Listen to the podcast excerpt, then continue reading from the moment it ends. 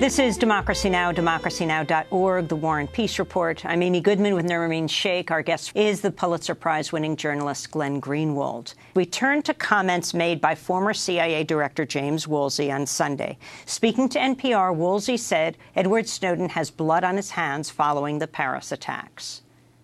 I'm no fan of the changes that were made after Snowden's uh, leaks of uh, classified information. I don't think they have uh, improved uh, our ability to collect and use intelligence, and I, I think they've seriously reduced our abilities. I think uh, Snowden has blood on his hands uh, from these killings in France.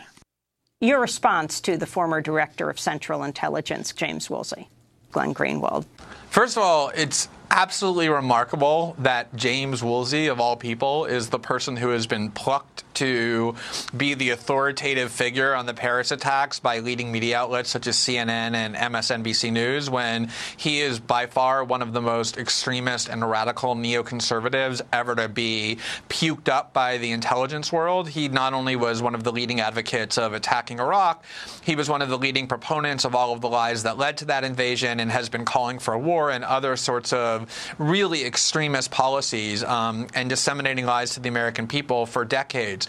And so to hold him out as some sort of authority figure, um, some kind of like respected elder intelligence statesman um, on these attacks is, is just exactly the sort of thing we've been talking about, which is the state of the American media. Not one person has challenged anything that he said. Um, I should also note that what this really is about um, is this really shameless effort on the part of the CIA and other government officials to exploit the emotions that have been generated by watching the carnage in Paris for all sorts of long-standing policies. If you go back to 2013, the very same James Woolsey went on Fox News and he said, this was two years before the Paris attacks, not only do I think Edward Snowden is a traitor, I think he should be hung by the neck until he's dead. That's the mentality of the kinds of people who the media is holding out as our leading experts. And again, as far as who has blood on their hands, there's zero evidence that the attackers used encryption or anything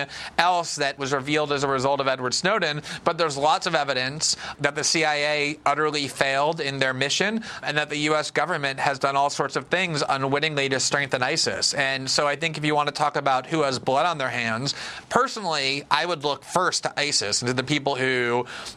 actually shot those people in, in the Paris streets. It's really weird. Usually, after a terrorist attack, nobody is allowed to suggest that anybody has blame other than the terrorists themselves. But for some reason, in this case, leading establishment figures and journalists feel free to go around distracting attention from ISIS and saying, no, it's not ISIS that has blood on their hands, it's Edward Snowden. For some reason, that's now allowed. So if that's what we're doing, if that's the game we're playing, I would look to the U.S. government first because they failed to find the plot despite huge amounts of money and unlimited power to do so, and because they've done all sorts of things to strengthen the group that apparently bears responsibility for this attack.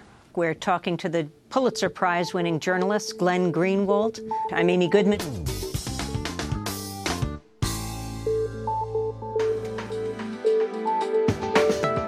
You're listening to Radio InfoWeb.